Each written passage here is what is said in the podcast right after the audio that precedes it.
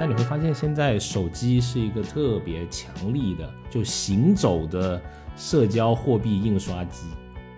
好的那个社交货币标签就是身份认同的标签，所以它连接着共同的那个兴趣。嗨，大家好，欢迎来到最新一期的消费新知，我是 Neil。大家好，我是 Rene。哎，我们现在各式各样的奶茶店已经开遍了我们神州大陆。你从几块钱到几十块钱，不同的价格，丰俭由人都喝得到。然后根据这个 CBN Data 发布的一组数据呢，预计在今年新式茶饮整个市场规模可以达到一千一百零二亿啊，是一个不小的数字。其中呢，九零零零后也逐渐成为了喝奶茶的消费主力。当然，很多播客都已经聊过喝奶茶这件事情了。我们今天呢，想从一个别的角度来切入，就是社交的角度。因为我们觉得，在社交的口碑传播，无疑给这个奶茶行业带来了更多的销量，而且各个社交媒体啊，也是这个每个奶茶品牌的兵家必争之地。比如有看到现在喜茶的微博粉丝是一百一十五万，奈雪也有一百零六万。而且久不久，你就会在热搜里面看到关于奶茶的事情，什么秋天的第一杯奶茶啦，诸如此类，对吧？Rene 有没有这样的观察？嗯，就是你刚才说到那个喜茶的粉丝，对吗？区区在下也是这一百一十五万分之一，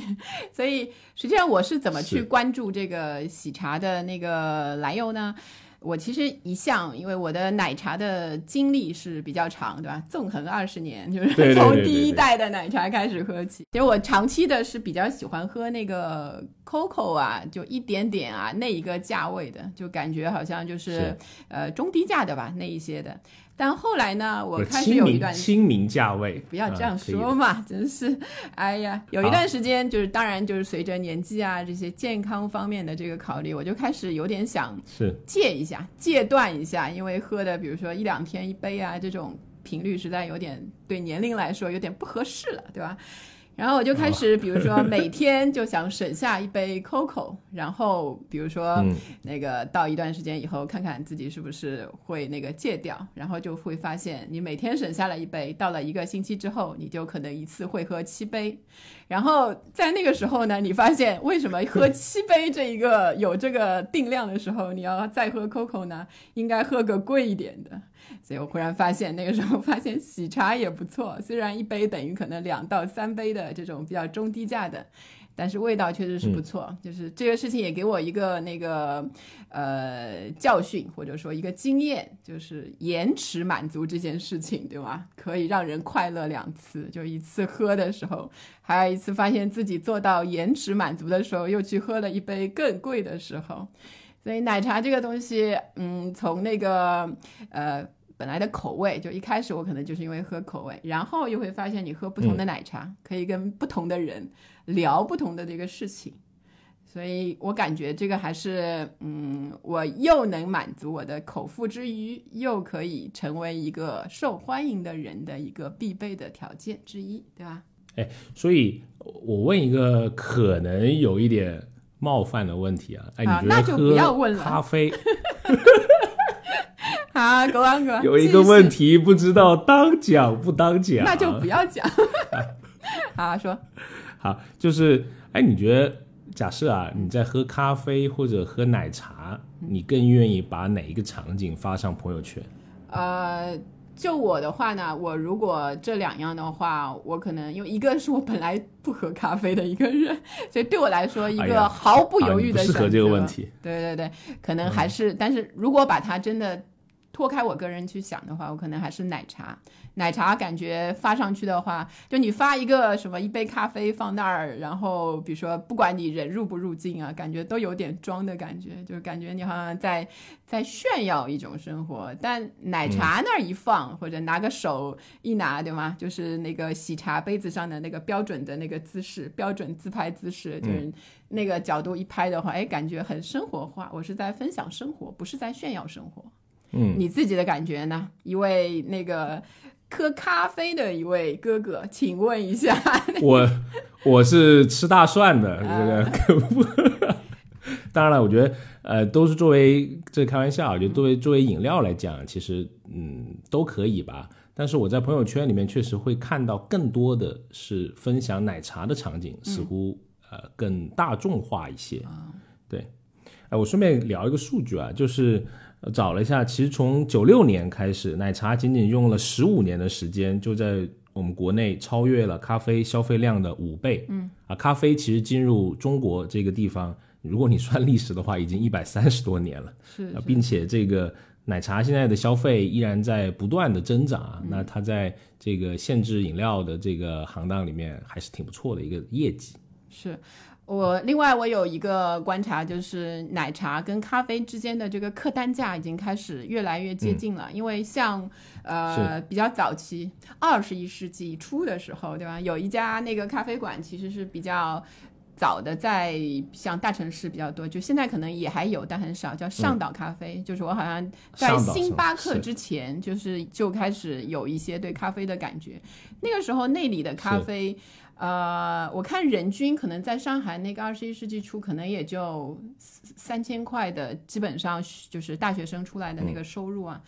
那个时候他那边咖啡也要到三十八一杯。就是还挺贵的，你想一下跟收入的比啊，现在可能它还是在差不多的这个价格，但是到现在的话，你可以比如星巴克还是在二三十、三四十这个价格段，但新式的那个茶饮的话，现在一一路的往上探，如果在乐乐茶呀、喜茶呀、奈雪啊，基本上都是二十元打底，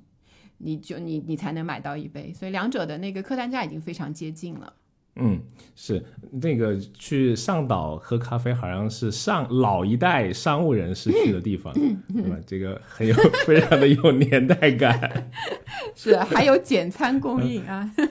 啊！对，还也可以吃那种很恶心的牛排啊 啊！我们怎么是一个年代的？我怎么也知道这些？我也不是很想跟你一个年代。好，继续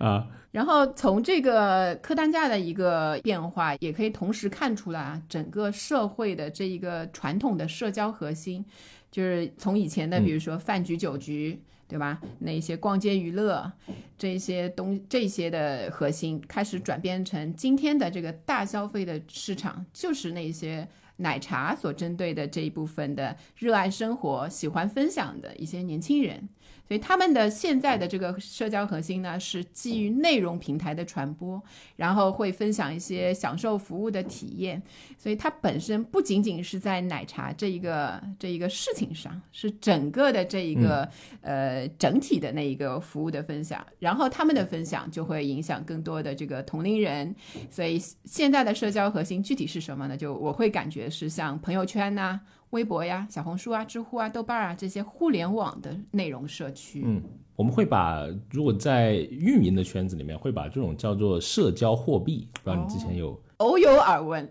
来可以详细的讲一下，对，跟我们就分享一下你从这个运营角度，就是这些年感觉上。对社交货币的一些理解是社交货币其实是一个社会学家他提出一个概念啊，他出自一个法国的社会学家哈，叫做皮埃尔布迪尔先生，他在这个社会资本理论里面就有提出这个 social currency，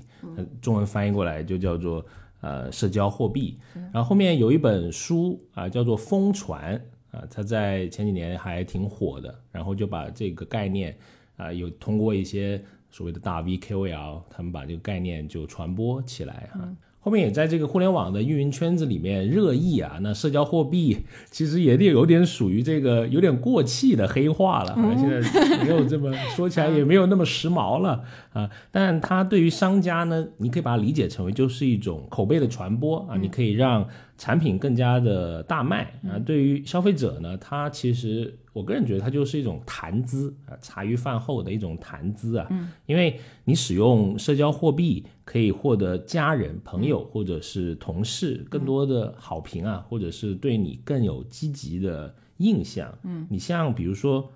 潮流的、科技的，不只是奶茶，啊那更多让人愉悦的，可以让我们看起来更加的优秀啊、潇洒啊，对吧？更加的积极。对，那这些东西。都很容易会成为所谓的社交货币，被人们大肆的谈论。对，所以从这点其实来看，实际上会呃被成为那个被选择成为社交货币的，往往是能够帮助建立社交的。其实应该可以这样这样来理解，然后引发大家的共鸣，然后又把自己塑造的很好的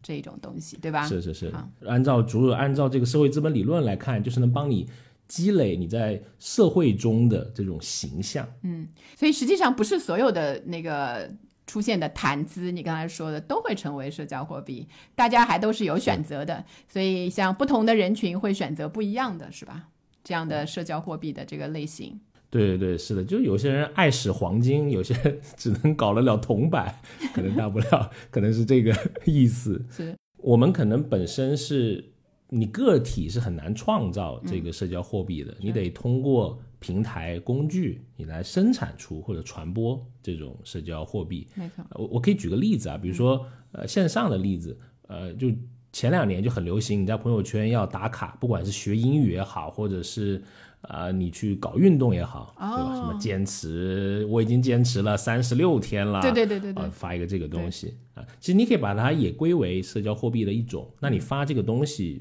很简单，对吧？但你发出来会感觉哇，你是一个自律的、积极向上的，啊，有学习精神的啊这么一个人。那当然了，可能商家也会促使你去发，给你一些。比如说返利啦，或者是什么小礼物啦，让你去达到是这个这个事情。是，对吧？嗯，但是你可以说这就是嗯社交货币的它的一个传播的这么一个环节吧。嗯，在线上，那在线下，比如说我自己看到的，现在可能流年轻人流行的，比如说我去音乐节去玩一下，啊我可以拍朋友圈啊、发发过去，对吧？然后我可能去参加了一些比较嗯新的一些的剧本杀或者是什么沉浸式的戏剧，我也可以通过微博、朋友圈的这些社交的形式，我给它发出去。当然，我也可以跟我的朋友，我们在吃饭的时候，我们来聊这件事情。啊，这个事件的本身就它已经超越了商品的概念，就我聊这个事件的本身也可以成为社交的货币，嗯，能够积累我在这个社会中的资本。所以实际上你你举的例子其实还都挺积极的，但我要说一下，就是不是所有的那个社交货币都是那些阳光向上，就是打卡英语那一些事情。就是像喝奶茶这件事来说，这件事情做这个作为一个社交货币，其实。大部分跟这这个大部分的符号型的那个意义的事情一样，就是实际上没有什么意义的。你去想它这个喝奶茶这件事啊，对健康是没有好处的，然后也不环保，对吧？就是真的好像是一件没有什么意义的事情。但是，就是你看一个完美的转折，多做这一类的无意义的事情的意义是在哪里呢？就是会让你变成一个有趣的人，就不仅是那个嗯英语打卡，就是 Keep 上面做运动也好，去草莓音乐节也好，同样一个更简单的事情，买一杯奶茶分享给其他的朋友，也会让你变得有趣。这个就是做无意义的事情的意义，对吧？有点拗口，但你去想一下，还是有点意思的。突然感觉挺可怜的，需要一个二十多块钱的奶茶来定义我是不是一个有趣的人。嗯但是，呃，我觉得可能可能在我看来，也许是因为喝奶茶是一件愉悦的事情，因为毕竟是一个高热量、高糖分的那么一个东西嘛，对吧？应该是个人喝了他就会愉悦啊。这句话虽然听起来没有那么愉悦，但我觉得好像是这么回事。我觉得你你就是活得有点认真，对吧？就是它奶茶本身，可能我是不是太代表那个奶茶人群了？就好的那个社交货币的那个标签就是身份认同的标签，它有一个身份认同的标签，所以它连接着共同的那个兴趣。所以像奶茶的消费过程，就是让年轻人找到自己生活最舒适的状态的那一种方式。所以，比如说属于年轻人可以放肆享受的高热量、高甜度。有故事，有朋友，就是那个状态，我就在里面最开心。所以它就是一个好的社交货币，但并不意味着它本身健康、环保、积极向上啊。对对对，所以我们跟 Rene 姐出去出差，我就 老想喝奶茶。本来我不太喝这个东西的，都喝到拉肚子了。你哎，看这个社这不要讲，交货币这个不要讲，多厉害！这个不要讲。好，但是呃，我们如果从呃传播的这个角度来看啊，我觉得现在的社交货币跟以前相比，其实我觉得社交货币它应该是一个自古就有的东西。那可能从以前打猎就可以说了，对吧？我猎了一个两百公斤的鹿，那这也就是你的一个谈资嘛，对对，应该也可以归为一种社交的货币。那包括像以前的诗歌啊、酒啊、烟啊、茶啊，这些都是可以聊的啊社交货币。但他们可能。呃，当时会更多的是在线下聊的比较多，就在这个社交媒体还没有开始的时候，我们一般是在闲聊或者吃饭、喝酒、喝茶的时候才来聊这些我们所谓的谈资。但你会发现，现在手机是一个特别强力的，就行走的社交货币印刷机，是走到哪里印刷到哪里，对吧？随手拍，随手发，这个。让它货币的这个传播变得更加的迅捷。对，那同样我自己看到的，呃，一些传播的趋势，比如说，我觉得现在可能社交货币的同质化还是呃挺大的，因为可能有，比如说你有一些热点的新闻，你有一些热搜的这种指挥棒，我们接受到的热点的信息，嗯，大概率会趋同一些。是，你觉得吗？这个其实有一个特点，你就如果把这种社交货币当成货币一样来理解的话，其实它也有一个通货膨胀的概念，就大家都在拼命的印，对吧？然后不值钱了，你一个热搜，我一个热搜，就是希望各大办呢？对，尤其是像奶茶品牌这一类的热搜制造，就是社社交货币制造机的，来想一下，就不要赶在一起，就是都都是这个一人一天，其实大家都没有捞到一个很好的那个宣传效果的感觉。所以奶茶有一天也会也会卷的，我觉得，因为我我会看几个那个就是分享美食的这个博主嘛，我还挺喜欢看这种内容的哈，就是因为你看了他们发，好像你就不饿了啊，就相当于你也吃过了，对。于我们这种微胖人群来说还是很重要的。啊，我就看到他。呃，他是在在应该在美国吧？这个博主，他最近我发现他吃汉堡都有那种贴金粉的汉堡了。天哪！就是好像只有发这种东西，他才能够成为社交货币了。我觉得肯定有一天奶茶里面也要撒什么金箔金粉。对对对。可能会有这么一天。昨天看那个脱口秀大会，已经是庞博已经说是吃粽子的感觉了，对吧？就以前我只觉得他是八宝粥，就是感觉他会继续的那个进化。是那呃，除了这个同质化以及它的这种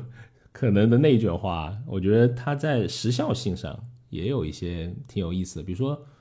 越来越短了，嗯，就是我们能够聊的谈资可能越来越短，比如说。你说的这个吐槽大会的这个吃粽喝粽子这种行为，可能我们过了两个礼拜，嗯，就觉得土了，聊这个东西，对吧？好像没有那么时髦，没有那么时兴了。那这个货币的社交货币的贬值还是挺快的，甚至它都可以归零。嗯，然后另外也是因为有，我觉得有其他不同的，因为。社交货币它的一个特点就是也是一样，在一个圈层同圈层的范围内传播，才能保持这个原貌和初衷。所以它时时效性一起来，时间一长，出圈了之后，就会和更加其他更加多元的文化碰撞，就会产生一些冲突呀、争论呀，那一些就不复它原来就是想分享、想打原来的认知度的这一个初衷了。是，哎，所以我觉得你这个也引出一个很有意思的点啊，所以聊。娱乐性的社交货币还是一个挺安全的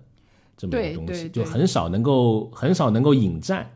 就是你聊一些，比如说你对，比如说你聊涉及到品味什么这种阶级地位的，他就很容易引战，是对吧？大家可能会还会争吵，就说你装什么装啊，发个这种东西，对吧？但你发一些娱乐型的这种社交货币，好像就是一个。比较安全了，而且它门槛也比较低嘛，对对吧？然后大家又开心，所以类似你看像什么八卦啊这种东西，对，它就是特别强劲的社交货币，经常在上微博热搜。是是，就我举个例子啊，就是跟娱乐圈搭界的，就是周杰伦老师，就是你应该也知道吧，就是你们那一代的，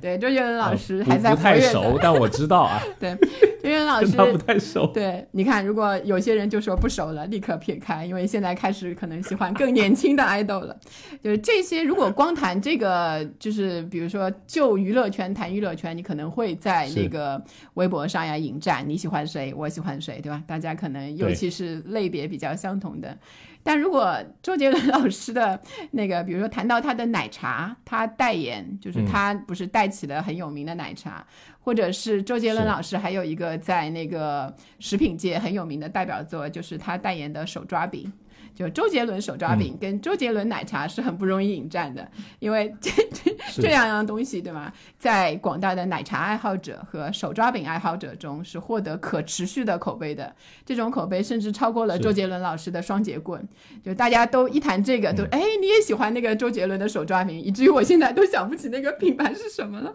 我本人也很喜欢，就是叫两全其美。不要走，因为我前两 又来了。因为我前两天还吃了，我觉得挺好吃的。就是就像这样这样类型的，就比那个甚至比娱乐圈的娱乐新闻更安全，就可以让你拉来一群的那个拥簇在朋友圈或者在群里聊聊的时候，所以就是你说的安全又开心的一个选择。所以奶茶就像你说，它就符合这种嘛，对吧？一个门槛低，嗯，易于获取，只用花十几块钱、二十几块钱就能买到一杯，挺不错的了。那那不排除之后有这个所谓的金箔奶茶，我们拭目以待，期待有金箔奶茶的那一天。就希望价钱上那个稍微控制一下，现在已经有点七天才能喝一杯了，就是再贵的话可能六十八一杯金箔奶茶，你买不买？我要考虑一下，我可能要考虑。你看，你开始考虑了 啊，就已经进入到购买的第一个阶段了。啊啊，那说回来，那奶茶就是更容易获取受众就更广嘛。嗯，还有刚才我们讲了，它一个更安全嘛，你不容易尬聊，是，对吧？因为奶茶大部分人应该都喝过，呃，你大家都可以有有的聊，也是一个呃时兴的潮流的对这么一个东西，也能让你感到开心，对吧？谁喝谁快乐啊，就是奶茶真的是一个挺不错的社交货币。对对对。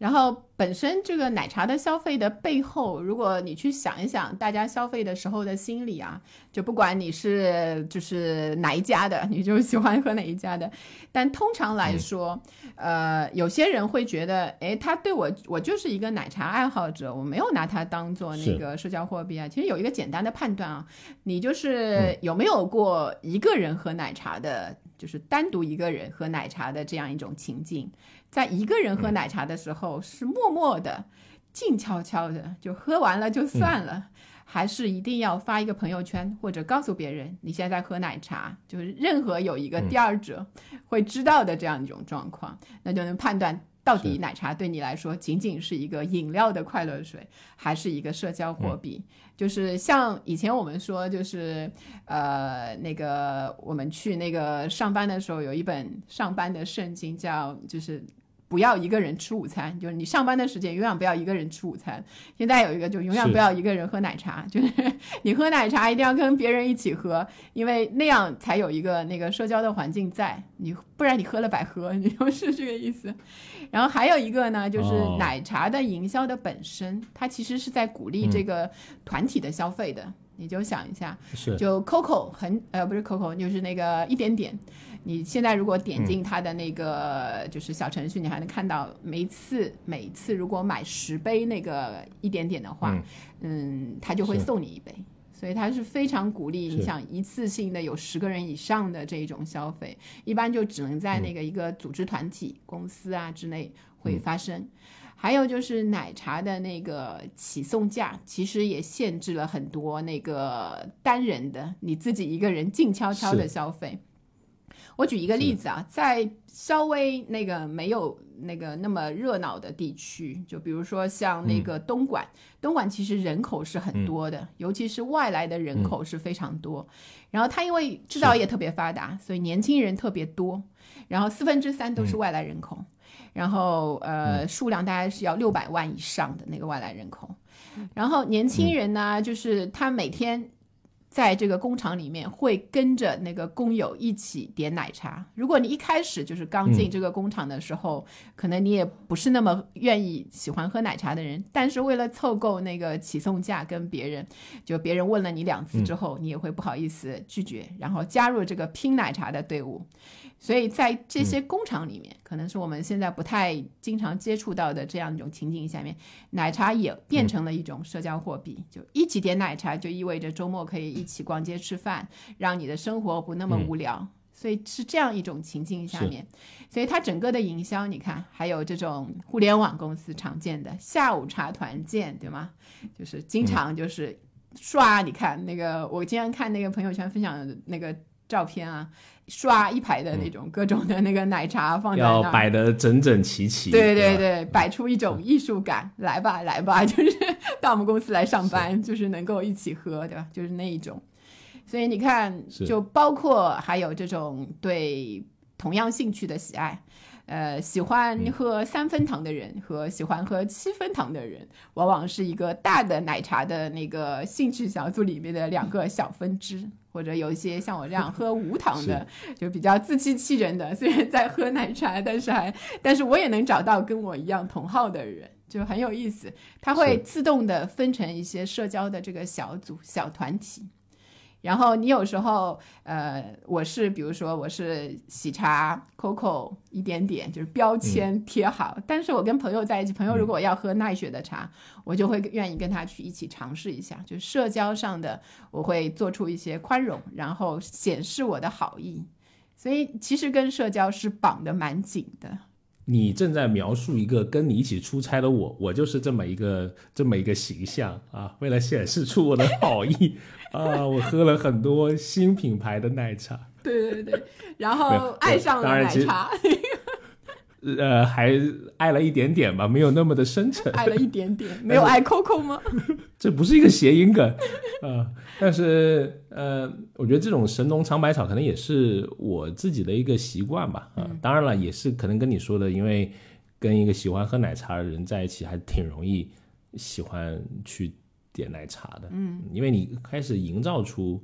一种氛围吧，就像你就像你说的，它是一种。社交圈的这么一种氛围，可能显得两个人的关系更加紧密一些。是作为这个社交货币的意义，还有比如说，呃，换取存在感啊、关注啊、评论啊、点赞。你在社交圈发的每一条这个 po 文，你的朋友圈啊这些，然后获得一些互动的数据，得到的一些愉悦，对吧？呃，我曾经看过一句话啊，就是说拿着奈雪的茶都敢进 Prada。就是本来就感觉这个奶茶不仅是一杯奶茶了，还是一种那个生活方式。这种生活方式是向上的，消费升级的，从那个普通的那个年轻人生活进阶到了一种年轻人的轻奢的生活方式。所以我一直在想，这个奈雪是不是在营销上面花了很多的钱，就是在搞这一些东西。其实我因为奈雪最近上市了嘛，所以你翻它的这个它的这些呃上报的文件啊，你可以看到它在营销费用上面，起码是它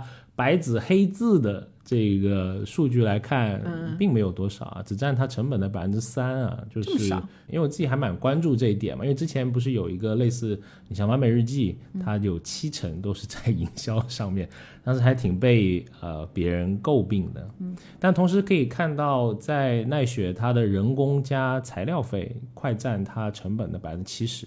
就它在想降成本。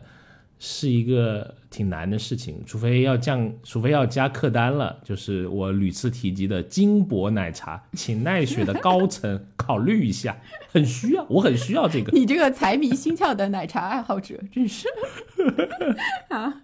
是。呃，当然，当然，除了你说的这些呃营销的手段也好，我看他们也会出周边，嗯，不知道你有关注吗？哎，这个我倒是，我我是不是太纯粹的一个奶茶爱好者了？周边我就没有太看，来说说看。是因为因为我儿子是一个很喜欢喝喜茶的人啊，对，应该是跟他妈妈这个异异曲同工，他们的一起的一个爱好，他就很喜欢喝那个奈雪的有一个。多肉葡萄嘛，对对，还是嗯对吧？应应该是叫这个名字。他就很喜欢喝那一款，他只喝那一款，而且大概率有。还有他就会把那个，因为他们也出了一套这个贴纸，他就会把那个贴纸啊拿回家贴到他心爱的 Switch 游戏机上面，哦，变成变成对对对。是他会觉得这是一个呃他的一个东西，然后可以跟别人去分享，去甚至可能有一定意味是说去来展示的对对这么一个东西。啊，所以你这么一说我就明白了。所以说这种这种周边其实会跟消费者建立起更多的一种嗯连接嘛。是的，所以这样也加强了那个消费者的那个消费粘性。就你这样一说，我就想起可能就是一个是的确跟你儿子这个幺零后、一零后对吧，的确是有代沟了。就是，然后他们的比如说像喜茶这样的品牌，更加落力在这个年轻人，就是你这个是非常年轻的年轻消费者上面，他会做这一些更吸引他们的这样的一些周边。我想起来，后来我想起来，就是我也看到过一些什么方便袋啊，就是那个帆布袋啊，那一些东西，就是我看有一些女生也会背。然后包括像奈雪啊，还是喜茶啊那一些包装袋，我不知道为什么我在闲鱼上都看到过有人放上去在卖，就是不知道是为什么是 那个这个我要去研究一下，就是它可能也是跟消费产生消费者产生更多链接的一个渠道。是，包括我看到他们也跟星巴克一样在卖自己的杯子啊，而且卖的也不便宜啊，喜茶一个杯子要一百多块钱呢。因为喜茶给我的感觉是，好像虽然我们现在看不到它那个没有上市，没有看不到它那个准确的那个营销费用，我感觉它是最会做这一类的品牌，打造品牌文化，然后做一些什么快闪店啊，各种的什么叉叉巴巴士，就是它会在各个地方搞嗯这样的一些活动，然后让大家去打卡。而且它，我感觉应该也引领了一股就二十块钱往上走的所谓的叫做这种呃中高档的奶茶。是是，呃，因为你现在能想到的，可能就是在最高的那个价位里面，可能就呃喜茶、奈雪、乐乐茶这一些。然后虽然其他的，我看现在的品牌原来在呃比较中低的那一些价位的，也开始往高价的，就比如说 COCO 现在也有很多接近二十，在往上面慢慢的试探。COCO 注意一下，再这样我我就不爱你们了，因为太贵了，我就去买喜茶，就是它就有一点界限模糊，本来就是那个价格挺那个的，它可能也是往上觉得那边的那一些消费者可能，比如说消费能力更强，然后粘性更强，就是这些期望。不知道他们能不能真的，嗯，把这一个本来比较明显的这一个界限变成一个混战，就是那个时候，就是是这一些社交货币的这个发生器啊，都要把社交货币就是打得太多，然后太混战的话，可能我们消费者也会有点迷茫，要经过一段时间才能呃过滤下来，觉得自己最喜欢是哪一种。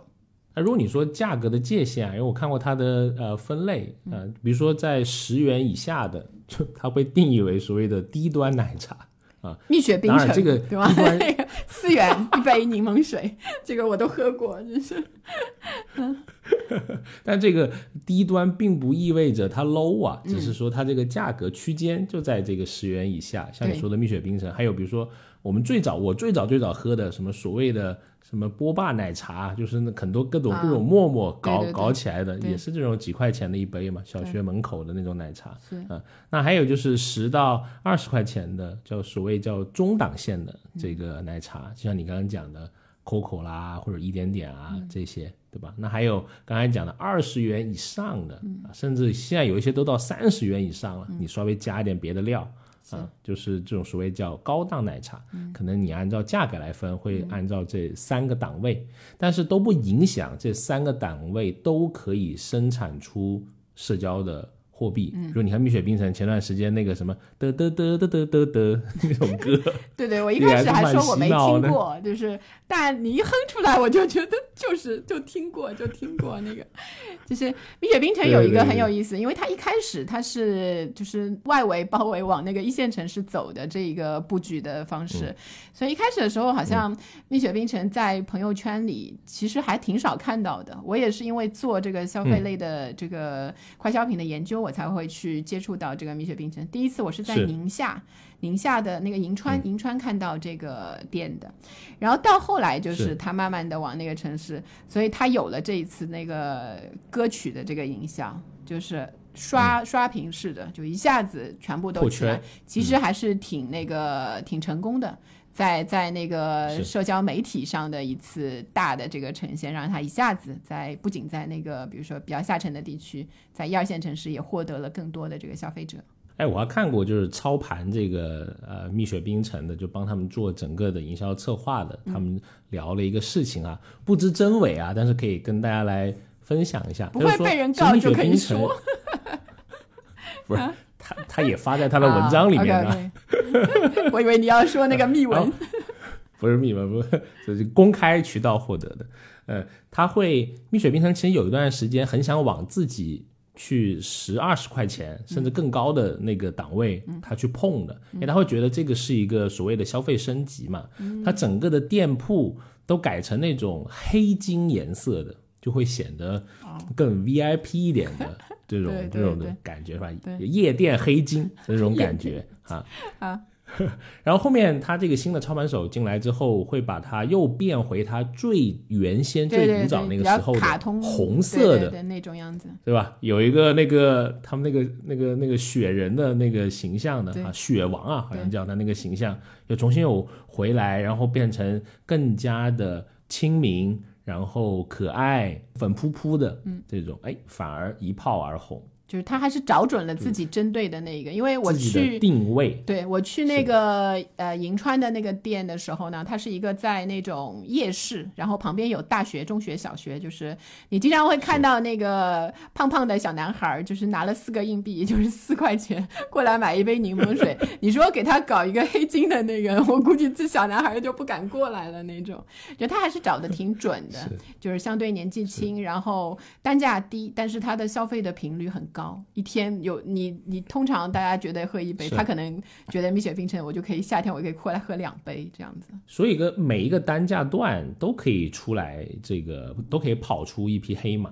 我对是觉得，对呃不是说所谓低价段的就出不了一个行业的巨头。没错，而且你看，我我之前大概是在上个星期嗯吧，我还好事，我就在那个美团里面搜了一下，我说上海有多少家蜜雪冰城，一下子很多，对吧？居然具有八十五家。对对对，我记哦得我刚就是前年、去年、去年、去年比较早的时候搜的时候，就刚刚开始，我在银川看到，然后回来那个上海，然后搜了一下的时候，可能是个位数，然后就一下子你看就爆发式的那种那种开店的情况。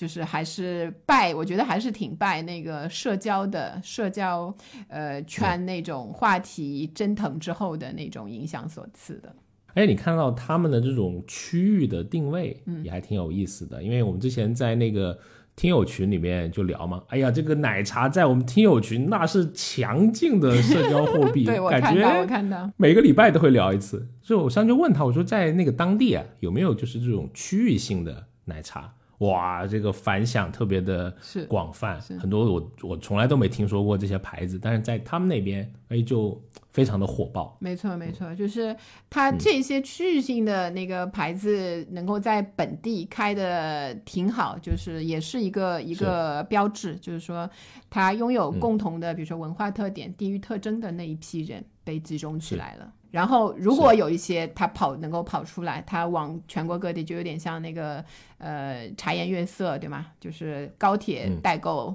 的那一杯，我还没有喝过。对，那个这些就是种子选手嘛，种子选手飘向各地的时候，同样也会把这一些的营销上面他们感受到的那一些体验带出去。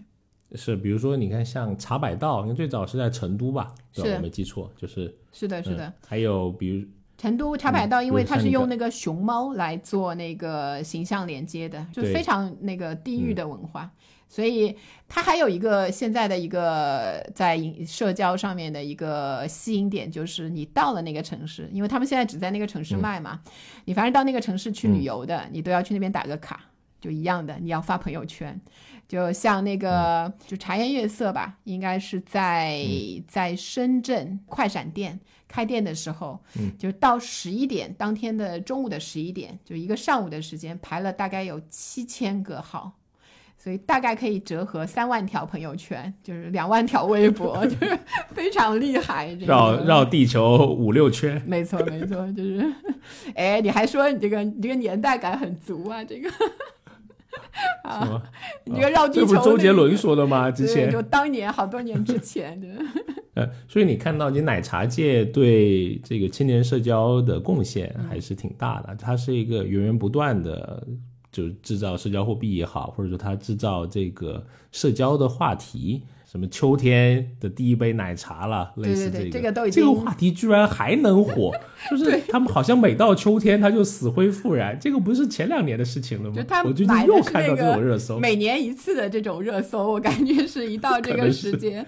就出来一付下。就是今年确实也没有太多的那个看到的时候没有太多的那个感觉了，就是感觉这种这种已经重复的重复的炒就没啥意思了。还有就比如说排队，就你看到哦哪个奶茶店还在排队啊，好吧，就是也不会有特别想要去的那个。消费者他有这个脱敏了，对吧？说嗯，肯定是脱。对，呃，可能会有这样的想法。对，我就想起以前周杰伦奶茶那个 much much 是 much 那个，就是说为了防止就是黄牛那个代买啊之类的嘛，他就让嗯那个每个人买到奶茶的时候就得把它打开喝一口，所以。即使 你喝到的第一口是给黄牛喝过，真的真的，就还是会有人选择代购这件事情，就是非常的夸张。但是最近我去看那个这个店啊，已经没有人排队了，就是你直接到那边就能买就能拿走，所以都是非常短暂的一个。但你转念一想，以前皇上吃饭也是让别人先尝一口，自己再吃的，没什么嘛。为什么要骂那个黄牛是太监？真是但是有一些不只是些这些老的一些玩意了，什么排队啊这些东西，我甚至在小红书，我前段时间看到一个，我觉得还挺有趣的，虽然有点恶趣味啊，叫做每天一个川西小技巧，就是如何喝奶茶才能够。这个啊，啊释放的更加再自由一些，这是一条有微博的火啊这个话题。啊。对，我觉得女生有时候会会介意，因因为一个就是排毒嘛，那个 那个，她觉得那个就是定 定时的那个排毒可以达到那个对皮肤好啊、内分泌养颜啊好啊那样一种，所以是的确，就像前面流行的那个油甘，那个奈雪好像是奈雪一开始那个霸王。嗯霸呃霸气玉油干就是它那个产品，嗯。一开始非常热销就是因为喝完之后很多人有反应，然后就一下子感觉就是其他的那个 品牌也纷纷 推出，就是也不太懂，但是味道其实还好，不是那种走美味路线的，就我只能认为它是上嗯。功能上可能让大家有一些共鸣，所以就变成社交圈可以刷屏的那一那个东西。可能是，也许它这个社交货币的迭代需要更加快。我觉得它口味的，像你说的这个油柑也好，包括我去去年到今年最火应该是椰子吧，就各种什么生打椰，什么各种，反正咖啡也要放椰子，奶茶也要放椰子。是哎，我也发现，就是一下子好像各个品牌都推出了这一种，可能跟大家那个有一段时间不能旅行，就比如说那个海滩呐、那个 阳光啊、沙滩啊、吃个椰子啊这种感觉，得到了另外一种方式的补偿。哎，所以像奶茶有那种，比如说，因为我知道有些呃快餐店啊或者店铺有什么什么神秘菜单，奶奶茶有吗？因为其实很多的那个奶茶，就是到现在你都能在下面看到，除了它弄好的那一些嘛，就可以自己配料，就是自己加料，比如加两块钱，加什么红豆、珍珠，各种乱七八糟的东西都可以加。但是、哦呃，所以有一些隐藏菜单、隐藏的那个配方你可以点，然后你可以在小红书上分享、朋友圈分享这个这个怎么弄好吃，就会引来一批的人给你点赞或者是表示同感。就像我自己很喜欢的一个。呃，他自己有那个 Coco 有一个叫那个三兄弟牛奶三兄弟，就里面放了一些什么，都有啥三三个东西，就是呃，比如说珍珠啊，还有什么布丁啊，还有一个什么东西放在一起。但因为我只喜欢嗯。吃珍珠和布丁，还有一个东西我就一直不喜欢，就我很希望对，对对，你可以牛奶让我自己放，就是三兄弟，我就一直希望能把一个兄弟去掉，就是两兄弟，对吧？因为现在流行的哪有三兄弟这件事情，对吧？所以我我就会很耿耿于怀，一直没有这样的一个东西。所以，但是提供这种消费者可以自制的这个空间，让消费者对自己产品，哎，他有一定的参与感，这就是一个很好的一个一个商机。虽然相对来说对制作方面会有点复会复杂一点嘛，它不是一个标准化的一个东西了，它要看着这个东西要加什么加什么。但是我会因为这个会喜欢呃某一个品牌，哎，我就会有一定的那个忠诚度，我就觉得他那家的那个我可以珍珠加上一个别的东西，哎，我就固定的点那一家。明白，哎，所以这种隐藏菜单这种营销也还你还挺有劲的。就其实它不是隐藏的，但它是通过某一个渠道来释放这条消息。当你在那个柜台你说出这个的时候，感觉你的这个社交货币好像更强力一些。对对，有一种隐藏菜单，只有我俩知道，对吧？那个感觉，你就自然会有。不要告诉别人。对对对，这种对对，打死我也不说。是啊，结果你发现后面排了三十几个号，全是喝三兄弟。是。实际上还有往这个的另外一个方向走的，就是一个大方向的，比如说健康方向的一个一个在奶茶消费上的追求，其实也挺多的，也是我们在社交的领域会会着力去宣传的。对，还有你像环保、嗯，有机，我觉得都是现在年轻人很崇尚的消费的趋势。对。他们就是用这种方式，比如口味上，然后呃快速的那个更新，最时兴的那个水果呀，最时兴的一种配方呀，然后最受欢迎的嘛，他快很多的那个呃奶茶的品牌都会快速的更新他们的那个，你你这一周跟上一周可能会就会多出一两样东西来，所以在你不注意的时候，哎，你就会发现又有多一点的选择，可能也会吸引你去试一试，然后发个朋友圈。哎，说到这个发朋友圈啊，我觉得它会，呃，在不管在包装或者在店头的这个装修上面，其实它的这种装潢会更利于你来呃发的你的这种图片或者视频到社交的媒体上面。不知道大家有没有注意，就是很多年前我就开始有这一个 感觉了，就是自拍的时候，对吧？你站到那个奶茶店，就以前那种小小的奶茶，还没有到现在像奈雪那样一个大空间喜茶那种大空间的时候，你到奶茶店的那个前面的柜子前面。拍照自拍的话，那个灯光是很好的，因为它很柔柔光柔和，然后 相对来说就是整个的设计会把你拍的，就是感觉上有灯光 set 的那种感觉。然后你到现在去看的话，就是整个的奶茶店有一个单独的空间的那种油漆，它会让你怎么拍都好看，就会不断的鼓励你在这里面去拍照。而且好一点的店，它那个灯像你说的，除了柔光以外，因为我自己会拍视频嘛，以前它会它那个灯还挺有讲究的，因为它就没有屏闪，你知道吧？对对对。你一技术的解释 我就明白了。有些店屏闪很严重的，就是你根本就出不了片。没错没错。人家那个灯泡确实是。花了钱的，对对，然后它的那个背景设计啊，那一些，就是你看，你看得出它是花了钱的那种。就以前的奶茶店可能非常廉价的 ins 风有很多，尤其是不连锁的那种嘛，搞点火烈鸟呀，粉红粉红的什么搞一搞，火烈鸟，特别特别的那个，就是廉价 ins 风，我给他的那个。但现在就不一样，就是你进去还是有种高档感，喜茶的店铺啊那一些的。就比较通透的感觉在里面，然后 logo 也是那种比较雅致的放在上面，不是特别硬的出现在某一个每一个角落的那种感觉。确实，在设计上花了不少钱，也可以有，也可以让你更想发朋友圈或者更想发微博之类的。包包括你看它那个杯子，我就觉得现在杯子都越来越大了，对，比我脸还长，有些杯子。就很夸张啊，这个是超大杯吧？就是当中会挖空的那种，我觉得是有点鸡贼。这个是，这个是，好像有一个还被点名的，我记得就是说看起来一千毫升桃山，对对，看起来很大，但其实里面有好大一块都是空的。就是有点欺骗性，这个不太好。希望大家不要用这种这种真的障眼法来来搞我们这个消费者，对吧？也也许别人是在为消费者考虑呢，就是可能消费者就需要一个大的东西。拍照的时候显脸小，你知道吗？那个奶茶杯子越大，放在脸的旁边就显得脸越小。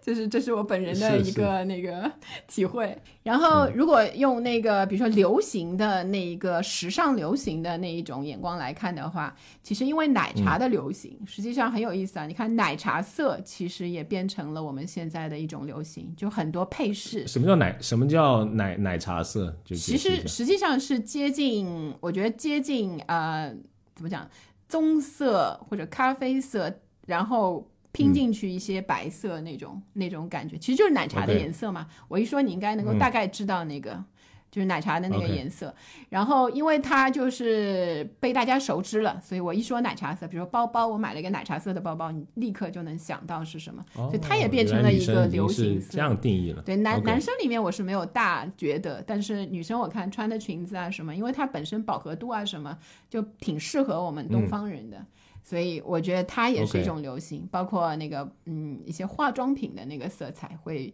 放那个奶茶色啊、眼影啊之类的，也是也是蛮多的一种流行，算是一个出来的一个副产品。包括还有你看，像它营销手段上面也会往社交上面靠吧，比如你刚刚提到的，是是，买十杯送一杯，对吧？这种对这种惨绝人寰的这个拉人头喝奶茶的 技对巧，这个我就反正从来没有享受到。我觉得这种哎，这个 不在办公室的人或者不在那个团队里面的人就很难就是享受到这个。不做大姐好多年，对吧？哎，手底下的兄弟姐妹们已经很多年没请过吃对对。主要就是后悔，就是当时没有十十杯的十杯送一杯的没有享受到。啊，下次出差我们就搞一个嘛，对吧？一人喝个五杯，可以可以可以，你负责酒杯。弄个测，弄弄测评。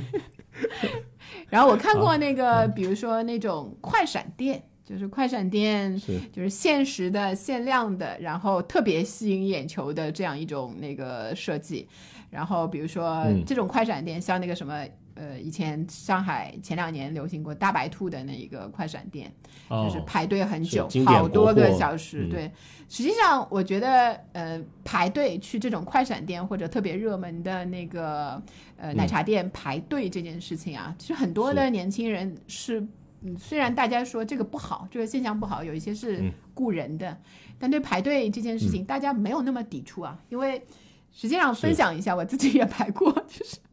比如说，你跟一个比较要好好的朋友，对吧？你也可以，比如说男生邀上女生去那个买，比方说喜茶，要排三个小时、两个小时，但是你买两杯这个茶可能就六十块钱，对吗？但是你们就获得了两个人在一起聊天呀，没有打扰的那个，比如说一个下午的时间，实际上是一个很很很经济实惠的选择，比你去另外的那个电影院还不能讲话呢，对好？对，学到了没有？学情？感专家 Rene 姐，对，我不需要这个了 啊。就是也希望有一些已婚的夫妇，对吧？有时候也可以去排排队，就是那个，嗯，我们都是直接在手机手机上面点，就是因为我会知道它会排很久嘛，因为现在不都可以小程序点嘛，对对点了之后我们就去吃饭，吃了饭过两个小时，刚好可以回来拿拿这个奶茶。就现代科技让你们那个牺牲了很多啊，在这个社交宇宙中可以享受到的独处空间。好，下次去排个队体验一下。对对对，嗯，哎，我们之后可以再总结一下，如果我们聚焦在社交的这个维度，奶茶消费人群的三个消费的新趋势。嗯实际上，我们看一些那个大数据来看啊，第一个我们能看到的这个人群方面的那个特点是，南方人会比北方人多。这个是从那个支付宝今年这个数字生活平台发布春季奶茶的消费报告上面说的，就南方人会比北方人更爱喝奶茶。就奶茶消费的，比如说呃最前面的十个省份里面，南方是八席。然后呃，在这个广东人来来平均一下每个、每周的那个奶茶消费量的话，会比东北人每周人均多喝到两点五杯奶茶，实际上是蛮多的。对对对。那我们看这个，为什么是南方人会比北方人多一些呢？一方面可以看一下这个，呃，南北这两个地方的气候条件。它就像南方的话，实际上一年四季它都是一个适合在外面活动的那个时间，所以在外面的社交的那个情境产生的也会比北方多一些。北方的话，因为有一些极寒的天气那些的方面的影响，它可能更多的可能叫个外卖，或者就是你不出来，你可。可能就不喝奶茶了，就这种方式。是，所以整体的饮食习惯加上那个社交的那个气候的那一些影响的话，会形成了这个这个数据上的这个差距。然后第二个呢，是我们原来虽然说啊，就是零零后、九零后，对吧？那个是奶茶的主力消费人群。就是我也不好意思装九零后了，对吧？但是我看到了，就是我们中年人实际上现在加入到奶茶消费的人群当中的也越来越多了。就一方面，就是我觉得是像可能像我这样有二十年奶茶工龄的人 变老了，就是我们喜欢喝奶茶的人长大了。哎呦，你不要看，你也是我们这个人群的。不要装九零后，哎，轻熟中年对，我们我们都加入到里面了，所以，我我觉得就像那个营销方式的考虑啊，就像那个搜粘纸这种，对零零后、一零后可能比较有意有意思的这个营销手段，我们就不太合适了。希望那个各位这个奶茶的品牌商，对吧？他们在设计这种营销套路的时候，考虑一下，设计一些成熟稳重的一些营销手段。我们也很想发朋友圈，对吧？请给我们一个那个话题。然后还有一个，其实大家就是还是比较能够体会到的，这个奶茶的消费人群当中，女性还是占呃相对来说更多的一个部分，更多数一些。是它属于他经济下面的一个新的社交货币。喝奶茶的那个女性人群，实际上跟那个美妆品的那个消费的女性人群是大量重合的，所以很多的那个营销的营销的这个创造者会利用这一部分做一些社交媒体上的推广，让我们也愿意去看、去转发，实际上是一个比较好的一个渠道。好，那我们今天这个节目就到这里。如果你也喜欢听类似我们聊新消费、新趋势、新数据，以及分享我们在消费者行为研究中的一些小发现、小体察，你可以关注我们消费新知这个节目。我们每周呢都会更新一期。当然，我们的听友群现在也已经开放了。如果你感兴趣，想和我们一起来聊一聊消费啊，这个里面的好玩的事情，欢迎加入。你可以添加我们消费新知助理的微信：消费零零七六六六啊。那我们期待在下一期节目再见，拜拜，拜拜。学而时习之，不亦说乎？下回见。